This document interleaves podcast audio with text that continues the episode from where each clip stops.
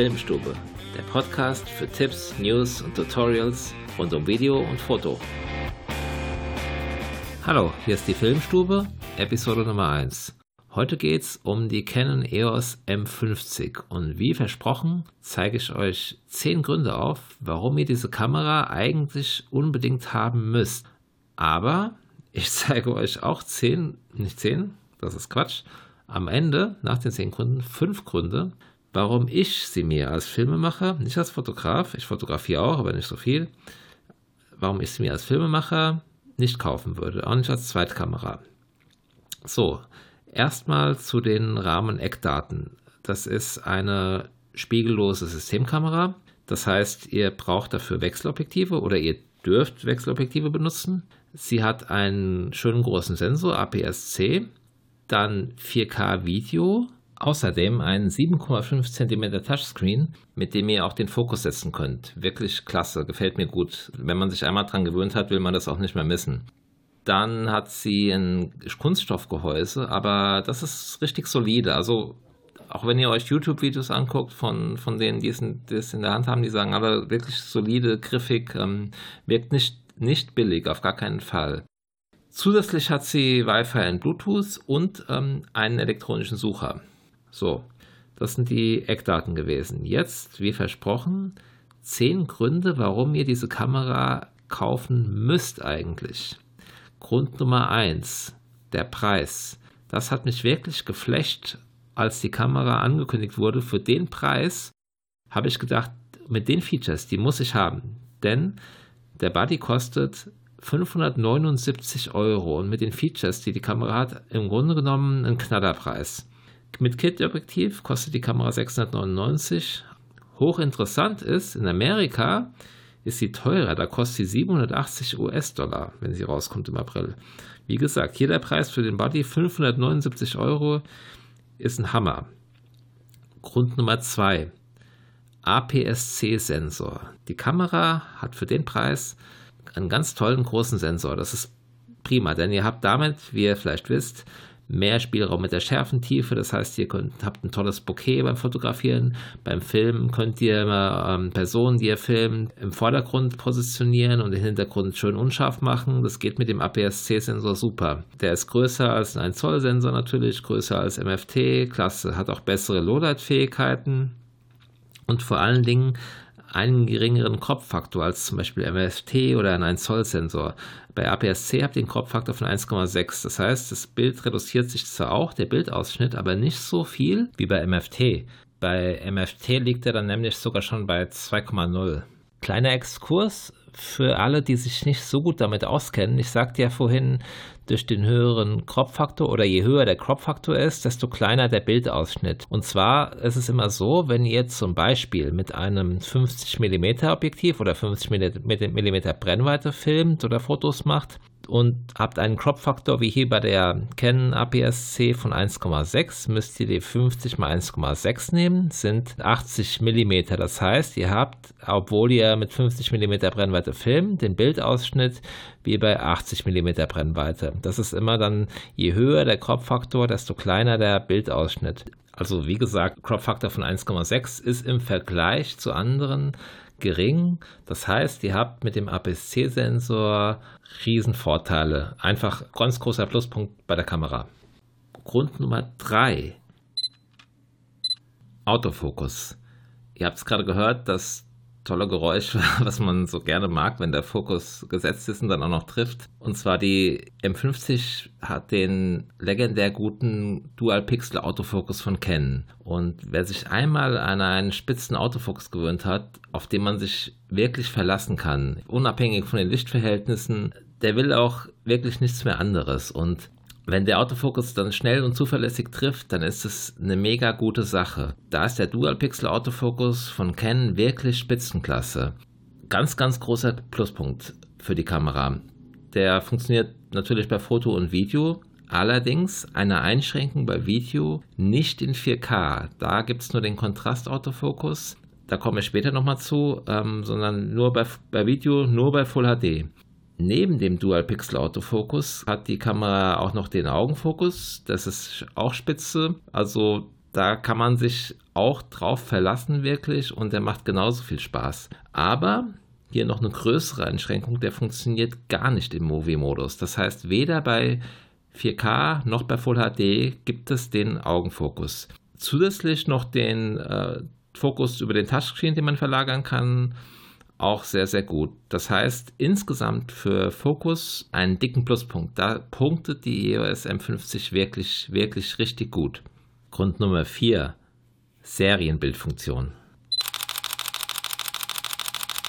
Ihr habt es gerade gehört, die Canon EOS M50 macht 10 Bilder pro Sekunde mit APS-C, also Single Autofocus, und 7,4 mit Nachführautofokus. Und das kann sich absolut sehen lassen in der Preisklasse. Also auch hier Serienbildfunktion, 10 Bilder pro Sekunde, ist top in der Preisklasse. Daumen nach oben. Grund Nummer 5, Silent Mode. Hier muss ich ganz ehrlich zugeben, das ist nur ein halber Pluspunkt, denn es ist kein echter, voll elektronischer Silent Shutter. Lediglich so ein Silent Mode, der auch nur im SCN-Modus, also Special Scene-Modus, in keinem anderen Modus funktioniert. Ich hatte den Punkt meiner Top-10-Liste drauf und habe jetzt erst rausgefunden, nachdem ich den ganzen Podcast, die Episode konzipiert habe, dass es leider nicht so ganz toll ist. Aber wenigstens hat die Kamera den Silent-Modus, den ich wirklich in vielen Situationen hilfreich finde, wenn man in einer leisen Umgebung fotografieren muss. Aber wie gesagt, er funktioniert leider nur im SCN-Modus, also ist kein richtiger, voll elektronischer Shutter-Modus. Das heißt hier leider nur einen halben Pluspunkt. Grund Nummer 6, Bildstabilisator. Die EOS M50 hat für Video einen digitalen Bildstabilisator. Das ist auf jeden Fall schon mal ein dicker Pluspunkt. Allerdings muss man dann sehen, wie gut er wirklich funktioniert. Bei Foto hingegen braucht die Kamera einen Bildstabilisator im Objektiv, der allerdings wiederum mit dem digitalen zusammenarbeitet. Wie gut das funktioniert, muss man dann auch erst bei längeren Praxistests sehen. Also ein Vorteil ist auf jeden Fall schon mal, dass die Kamera für Video einen Bildstabilisator hat. Wie gut er ist, wie gesagt, muss man dann einfach schauen. Die nächsten Gründe, 7 bis 10, betreffen ausschließlich Videofunktionalitäten. Also wenn ihr nur fotografiert, ist es für euch vielleicht weniger interessant, aber ich würde sagen, hört es euch trotzdem an, weil man weiß ja nie. Grund Nummer 7, 4K Video. Das heißt, ihr könnt mit der Kamera 4K Video aufnehmen, allerdings nur bis maximal 30 Bilder pro Sekunde, also 30p. Also ich finde erstens, das reicht völlig aus bei 4K und ihr habt die Möglichkeit auch auf 24p zu stellen. Das heißt 24 Bilder pro Sekunde für den echten Filmlook und das ist für mich immer am wichtigsten. Hat eigentlich heutzutage jede Kamera, die Video kann, aber trotzdem oder fast jede, denn ohne den richtigen Filmlook mit 24p, ja, finde ich, braucht man nicht aufnehmen. So, es gibt aber noch mehr. Ihr habt nämlich, wenn ihr dann in Full HD filmt, maximal 60 Bilder pro Sekunde, also 60p. Das ist schon mal gut, weil damit könnt ihr auch aufnehmen, nachher im Schnittprogramm entsprechend die Geschwindigkeit anpassen, sodass ihr ein bisschen Slow Motion sogar habt. Das geht damit sehr gut mit 60p. Damit kommen wir auch gleich zu Grund Nummer 8. Denn richtig Slow Motion könnt ihr machen, wenn ihr 720p aufnimmt. Da kann die Kamera nämlich bis maximal 120 Bilder pro Sekunde und das könnt ihr dann nachher im Schnittprogramm ein richtiges Slow-Motion draus machen. Aber klar, auf der anderen Seite, wer nimmt heutzutage noch in 720p auf? Ich würde aber trotzdem sagen, für Facebook-Videos, Instagram und so weiter ist das völlig ausreichend. Grund Nummer 9, Mikrofoneingang. Das ist wirklich für Filmemacher, für Video ganz, ganz wichtig und für mich auch ein Kaufgrund, gerade in der Preisklasse. Denn es gibt auch gute andere günstige Kameras mit APS-C-Sensor, von Sony zum Beispiel oder anderen Herstellern. Die haben aber keinen Mikrofoneingang, also sind die für Video nicht gut geeignet, außer man macht irgendwelches B-Roll und auch für V-Logging absolut nicht, beziehungsweise klar, da kann man ein extra Mikro nehmen, aber ein Mikroeingang hat, ist einfach top, weil man kann ein hochwertiges Mikrofon anschließen. Da gibt es schon sehr gute, von Rode zum Beispiel, das Mikro. Da kriegt man für 50 € und hat ein wirklich ein sehr, sehr gutes Mikrofon dran. Man kann da natürlich noch viel mehr Geld für ausgeben, aber 1000-mal besser als ein kameraeigenes Mikrofon. Da hört man, die Qualität ist meistens sehr schlecht, da hört man auch die Kamerageräusche und ja, taugt einfach nichts. Kleiner Pluspunkt dazu, nicht nur Mikrofoneingang, sondern die EOS M50 hat auch einen HDMI-Ausgang, sehr gut. Also ich würde sagen, top, Mikrofoneingang, HDMI-Ausgang, spitze für Video. So, der letzte Grund. Grund Nummer 10, auch natürlich für Video, ein Schwenkdisplay. Und zwar ein richtiges Schwenkdisplay zur Seite. Das ist perfekt für V-Logging. Also ich sage immer V-Logging, eigentlich sagt man Vlogging. Ich sage immer V-Logging. Der größere Bruder, die EOS M5, hat zum Beispiel auch ein Schwenkdisplay, aber das schwenkt nach unten. Das ist natürlich völlig Banane, wenn man die Kamera auf ein Stativ oder auf einen Gorilla Tripod oder sonst was stellt, dann nutzt einem das Schwenkdisplay nach unten auch nichts. Das ist völlig Banane. Und deswegen ist dieses Schwenkdisplay zur Seite perfekt für Vlogging, alles sonst, was man in die Kamera redet, irgendwelche YouTube-Videos, wo man Sachen erklärt, wirklich super. Okay, also Schwenkdisplay zur Seite, dicker Pluspunkt. So, ich fasse die 10 Gründe nochmal zusammen. Erstens, niedriger Preis. Zweitens, großer APS-C-Sensor. Drittens, wirklich legendär guter Dual Pixel Autofocus. Viertens, 10 Bilder pro Sekunde mit der Serienbildfunktion. Fünftens, Silent Mode. Sechstens, digitaler Bildstabilisator für Video, also da braucht ihr für Video nicht unbedingt ein Objektiv mit Stabilisierung. 7. 4K Video. 8. Slow Motion, wenn auch nur in 720p für Video. 9. Mikrofoneingang, top. 10. Schwenkdisplay nach vorne, seitlich. So, was ich jetzt nicht erwähnt habe, ist, wofür Canon bekannt ist, die tollen Farben. Also wenn ihr mal, ich gucke mal auf Englisch, Canon Color Science eingibt bei Google, Canon natürliche Farben, Deutsch, dann werdet ihr da sehr, sehr viele Beiträge finden. Also gerade Videografen, aber natürlich auch vor allen Dingen Porträtfotos und alles, natürliche Hautfarben, das sagen viele, ist ein dicker Pluspunkt bei Canon-Kameras. Jetzt muss natürlich, die Kamera ist noch nicht auf dem Markt, es gibt nur ganz kurze, kleinere Hands-on-Videos im Moment. Wenn ihr im April, wenn die auf den Markt kommt, diesen Podcast hört, gibt es natürlich schon viel mehr. Da wird sich dann zeigen, ob die Kamera das auch kann, aber ich gehe mal ganz, ganz stark davon aus, dass die EOS M50 da genauso punktet, sowohl bei Video als auch bei Foto, mit den ganz natürlichen, tollen Hautfarben, für die Canon-Kameras bekannt sind. So, wie eingangs versprochen, gibt es jetzt auch noch die 5 Minuspunkte.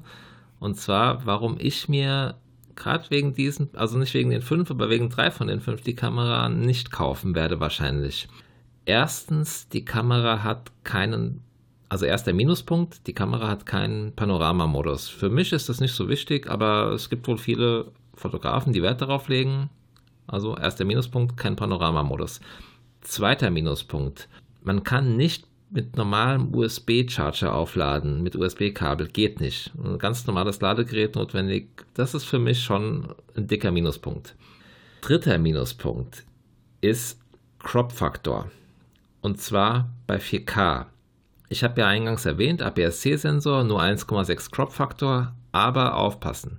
Wenn ihr in 4K filmt, habt ihr keinen Crop-Faktor bei der Kamera von 1,6, sondern von 2,5 oder 2,54 ungefähr. Auf jeden Fall habt ihr einen deutlich geringeren Bildausschnitt. Das heißt, gerade für V-Logging ist es nicht gut geeignet, denn ihr müsst mit der Kamera eigentlich viel weiter weggehen, das könnt ihr dann nicht, außer ihr habt mega lange Arme. Und dann gibt es halt einfach einen relativ kleinen Bildausschnitt. Finde ich bei 4K einfach ganz, ganz schlecht. Ja, muss ich so sagen. Dann vierter Minuspunkt. Bei 4K Video habt ihr nicht den Dual Pixel Autofokus, sondern nur den Kontrast Autofokus. Und das ist ein ganz, ganz großer Nachteil. Ihr könnt bei YouTube mal schauen, es gibt jetzt schon im März ein Video von dem YouTuber Peter McKinnon. der hat die Kamera ein kurzes Hands-on gemacht und hat mit der so kurz mal V-Logging betrieben. Und da wird das Bild ständig kurz unscharf und wieder scharf. Die Lichtverhältnisse waren sicherlich nicht optimal, aber das ist ja gerade der Nachteil dabei, bei so einem Kontrast-Autofokus, dass die da einfach nicht so richtig gut funktioniert und man sich nicht drauf verlassen kann. Und das ist ein riesen Nachteil. Also dieser wirklich geniale Dual Pixel Autofokus funktioniert nicht in 4K.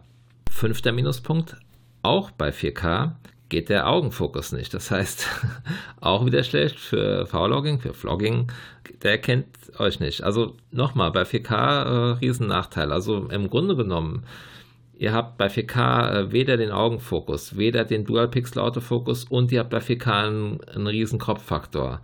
Im Grunde genommen würde ich nicht sagen, dass es dann sinnlos ist, mit der Kamera in 4K Videos zu machen, aber es sind riesen Nachteile. Gut, man kann für den Preis natürlich nicht alles haben. Von daher, ich finde immer noch, das ist eine Top-Kamera und ich habe ja 10 Gründe aufgeführt mit wirklich großen Pluspunkten. Und jetzt ist natürlich die Frage, was ist der Einsatzzweck? Ja, wenn ich V-Logging mache, Vlogging, dann würde ich da bei der Kamera definitiv in Full HD filmen und nicht in 4K, weil das ist einfach zu unzuverlässig, wenn der den Autofokus nicht setzen kann. Genau. Und der Crop-Faktor ist dann auch ein riesen Nachteil. 4K kann man trotzdem benutzen, wenn man halbwegs gute Lichtverhältnisse hat oder ja, manuellen Fokus stellt, super, irgendwas anderes filmen, B-Roll und so weiter. Aber für Vlogging definitiv in Full HD. Und sonst insgesamt ist für den Preis die Kamera immer noch top. Aber da ich Wert lege auf Videofunktionalitäten und gerade bei 4K-Video nicht mit diesen Einschränkungen leben möchte, werde ich sie mir wahrscheinlich nicht kaufen, außer es wird ein Impulskauf. Und das ist dann, für mich wäre es eine schöne Zweitkamera. Ich habe viele Sony-Kameras, ich hatte auch vorher Canon. Mal schauen, also ist auf jeden Fall Kamera faszinierend. Von mir kriegt sie schon mal ganz große Lorbeeren vorab, aber muss ich dann einfach zeigen, wie die eine oder andere Funktion, zum Beispiel der Bildstabilisator bei Video, der digitale, wieder funktioniert, dann tatsächlich in der Praxis aussehen wird. Okay, ich hoffe, euch hat es gefallen. Ihr habt genug über die EOS M50 gelernt, obwohl sie erst im April rauskommt. Und wünsche euch alles Gute, viel Spaß beim Videofilmen, beim Fotografieren und bis zur nächsten Episode. Macht's gut, tschüss.